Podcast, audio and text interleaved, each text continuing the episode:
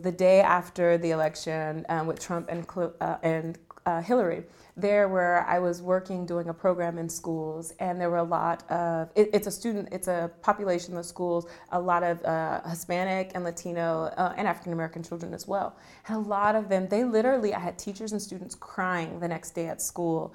Uh, a lot of teachers called out, um, and and they they literally they just they would look at me, and we were doing a storytelling and poetry kind of session after school session, and they were just like they were like, Miss Sanders, how do we, what do we do? How do we go on? It didn't matter. Everything that we said, they're like, I don't want to live in an America like this. Like, I never thought someone that said so many horrible things about people would be elected. Like, I just thought, like, that's not what you do as a president, right? Like, that's not what you do. And I thought people would be smart enough not to choose him.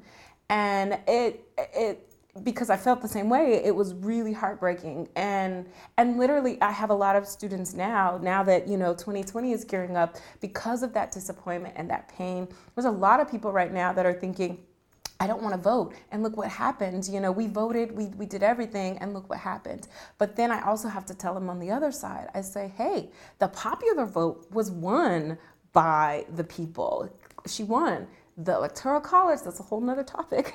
Um, it was won by him. I said so that popular vote it mattered. And had all of those people not gone to vote guess what? Who knows how that would have ended up? It, might, it could have ended up even worse. It wouldn't have been anywhere near that, that popular vote wouldn't have even been there. So it does matter. Yes the popular vote didn't elect the president but it was letting you know where people stood. And so when history goes down and they say hmm how did the country feel about this? Like well actually the pop the the majority of the people, the popular vote, that's how they felt.